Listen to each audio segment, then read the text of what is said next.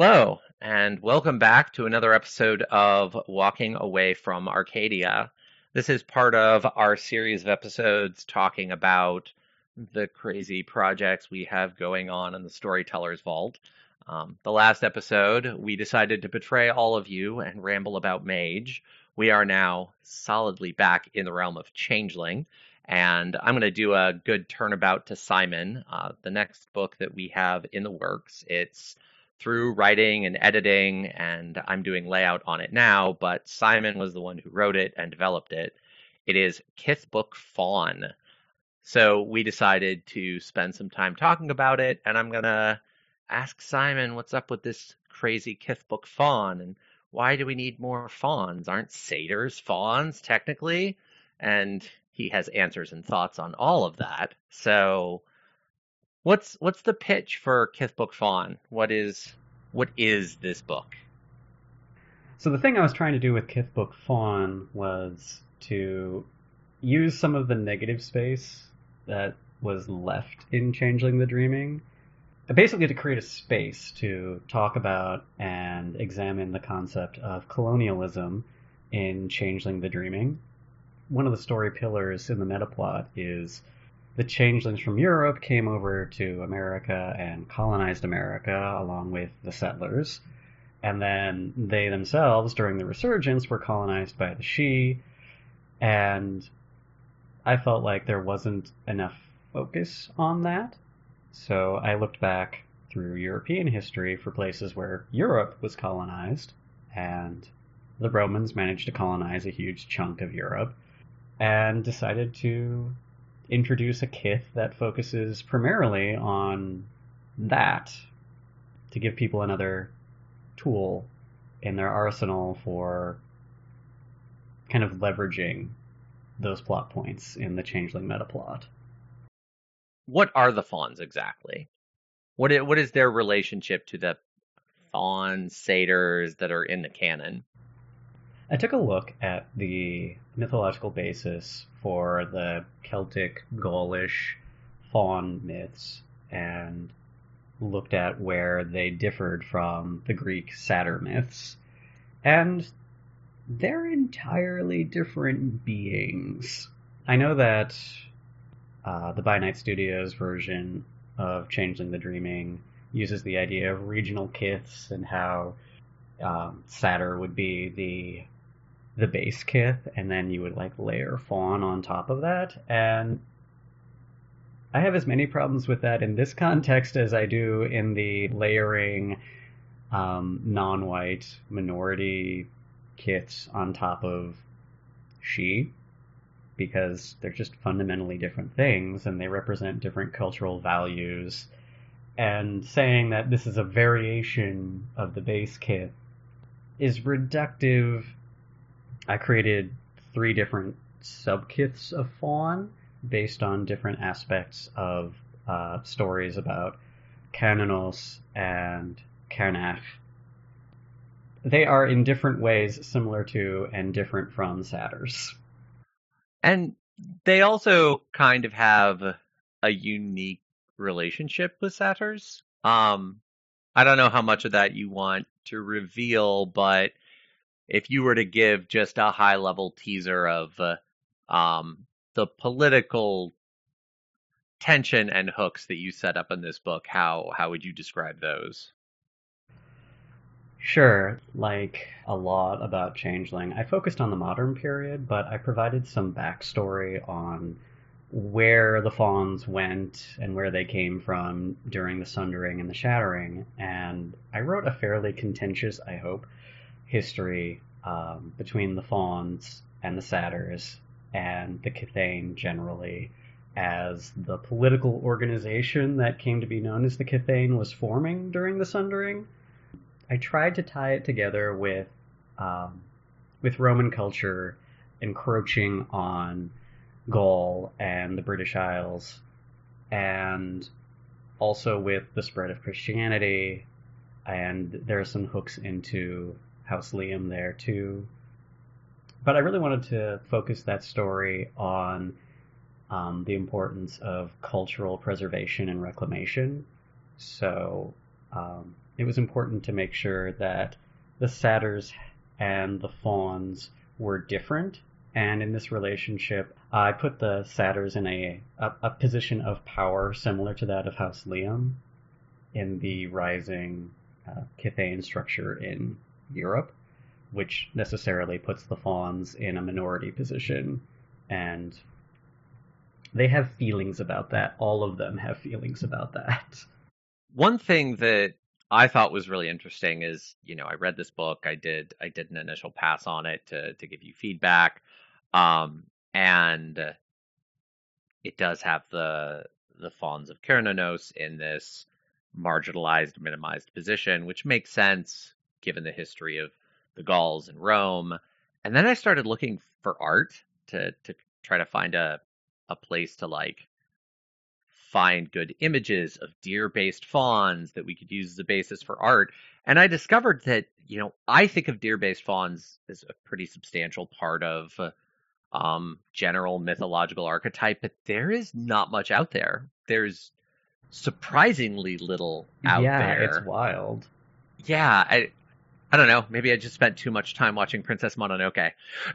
and I'm like, this is a major thing, right? Right? Nope, right. not and, at all. Yeah, and I've lived around the Great Lakes for such a long time that, like, even uh, the indigenous Americans, some of their deer stories have penetrated penetrated my white cultural bubble, and like, white deer woman totally exists. Bagwa Jawinninawag, not exactly a deer, but could have been.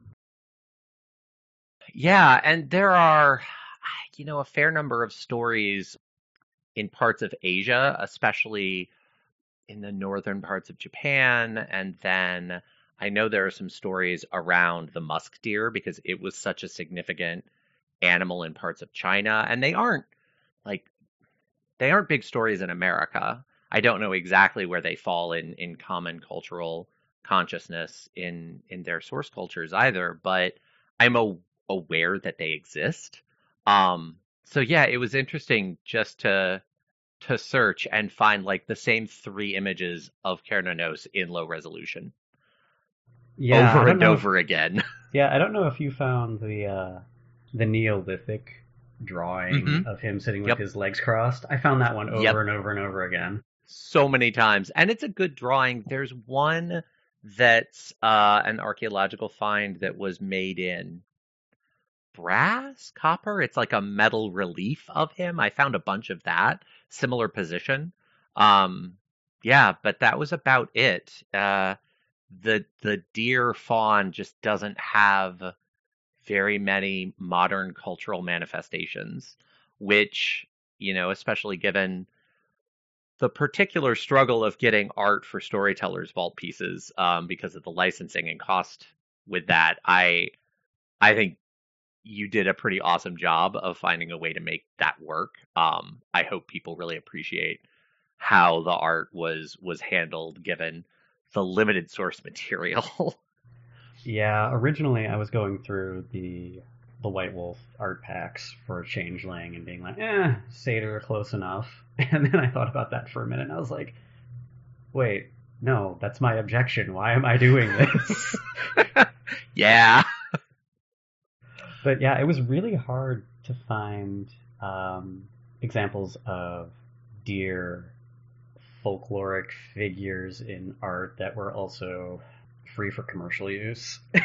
Because let's be Mhm. honest, I don't have a huge budget for this stuff.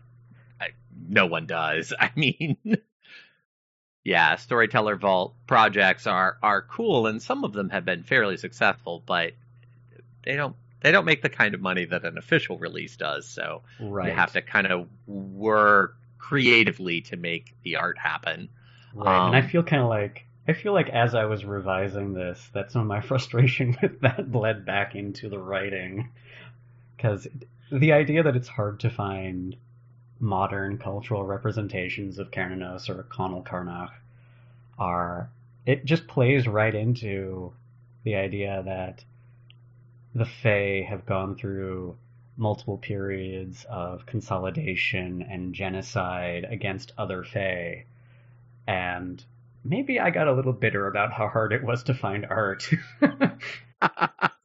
I mean, I think that's fair. Um, to kind of cycle back to the writing, because, you know, for someone wanting to pick this book up, especially if they're running a more political game, we've talked a little bit about the satyr fawn relationship, but where do you see the fawns really landing in Concordian society overall?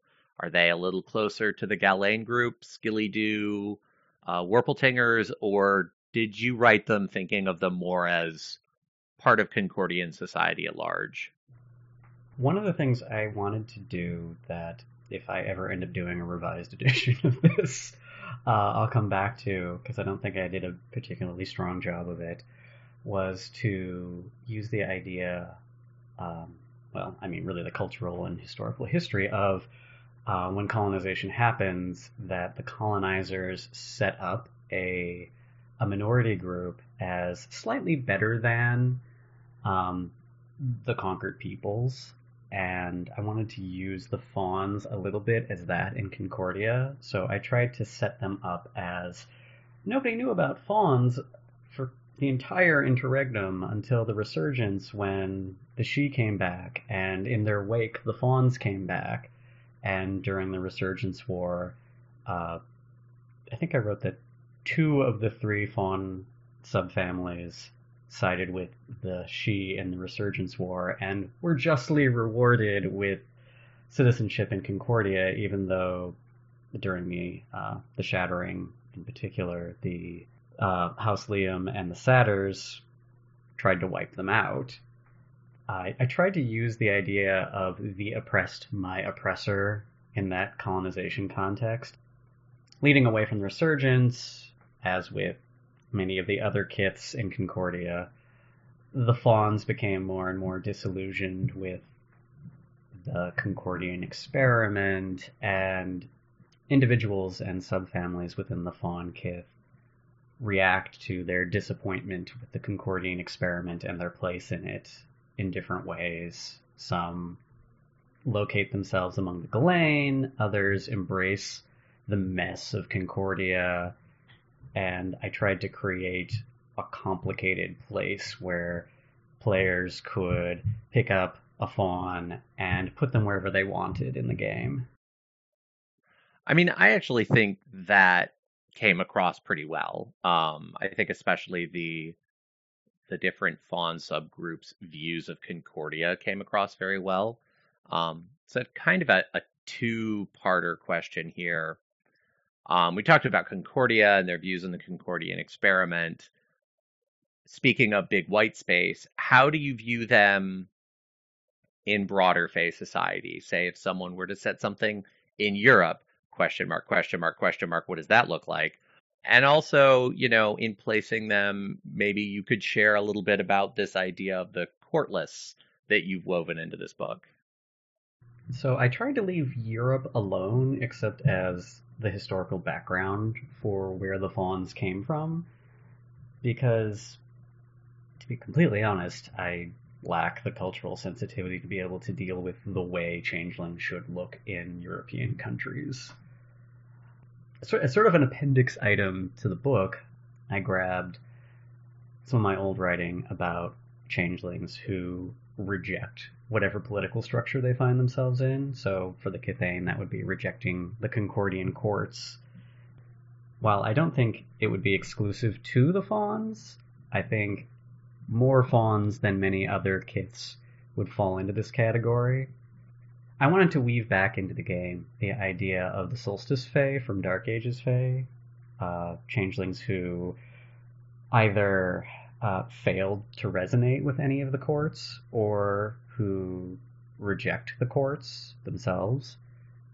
In my telling, I suppose is how I'm going to say this, they get a little bit of the old second edition ability to resist uses of sovereign through, you know, calling on the autumn like you do for all changeling magic, uh, because that was written out of C20.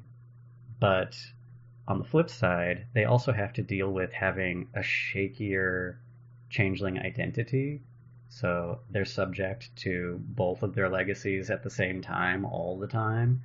And if they ever buy into a political structure such as Concordia, they lose their their courtless status because the dreaming is unfair and if you buy into a political structure you should be subject to it from that point on I thought the way the courtless idea was folded in to the fawns was really interesting and I think I might be remembering this wrong but I think you originally released your first courtless write up on the Walking Away from Arcadia blog. So if I did. anyone's yeah, so if anyone's curious about that, we always post that with the podcast. You can go to um, our Podbean site, find a link, and and get a peek at what an earlier write up of that looked like.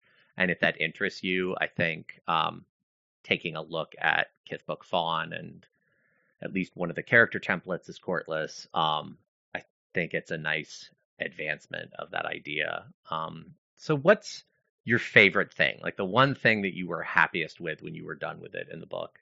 I'm the only pooka on Earth who has the nocker flaw. I don't like anything I make.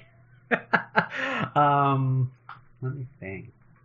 The thing I enjoyed writing the most for this was uh, writing the Nether, which are a subfamily of the fawns, because they just fell into a lot of places I thought Changeling could have used more elaboration and more development. Um, they're the ones that are most closely based on Cernunnos.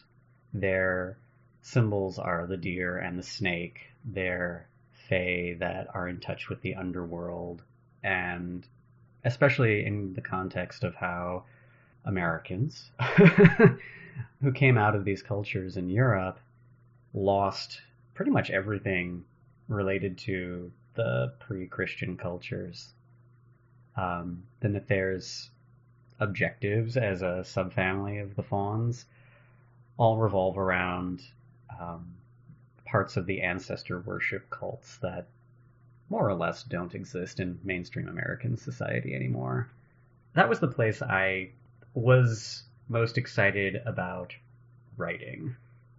Well, and the thing I really liked about the Nether is they're connected to the underworld. They have a birthright connected to the underworld, but they're not mopey gothy sluagh fairies. Um, throughout most of the world of darkness, wherever anything touches the underworld, it gets smacked with a big Jhor aesthetic, to use a mage term.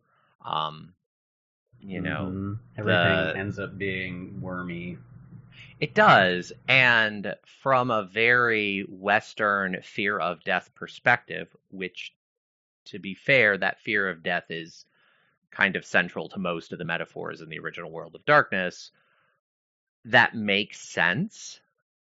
But once I kind of got over telling that Wyrmweaver Wyld Fear of Death story over and over again, and I started to want to use the world of darkness as a metaphor for actual cultures' relationships with death.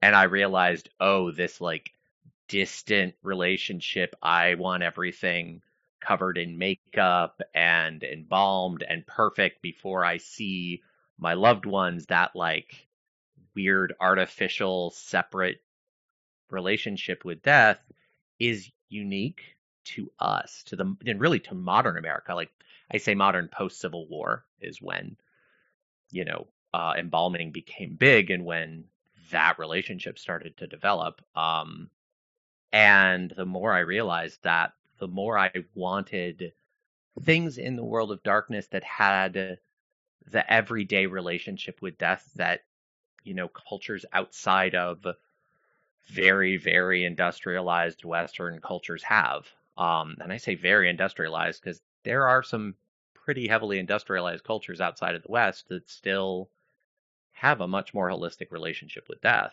Um, and it's just not there in the writing anywhere. And I liked that the Nether have that relationship, but are not spooky McSpooky pants. I mm-hmm. really appreciated that.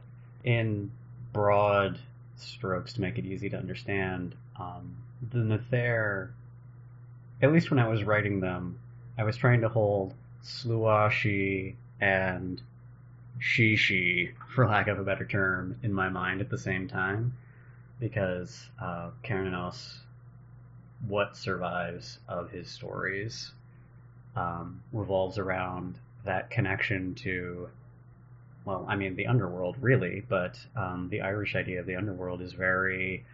It's just another extension of fairyland. You can walk into it accidentally. The fairies live there too, kind of a thing. And he's also a deity of wealth in some stories. So I wanted to like link the proper relationship between the living and the dead with with wealth in multiple values of wealth. So not just material wealth, but also the health of the individual, the health of the psyche, the health of the culture. Again, if I get around to doing a revised version of this, building out um, the dark house, the kingdom of the Nether that doesn't exist anymore in the underworld, would be a place to play with that idea a little bit more. But as it is now, people can pick up the the Nether and use the space that's left to build out their own borderland between the dreaming and the underworld that was destroyed by the shattering and the many maelstroms that hit the underworld. That's really interesting space. I'm I'm going to continue to try to convince you to write out some of these other concepts and adventures or other supplements and not wait until you're ready to redo this thing entirely. Um, because I think especially like that hidden lost house could be a really interesting center of say a particular story.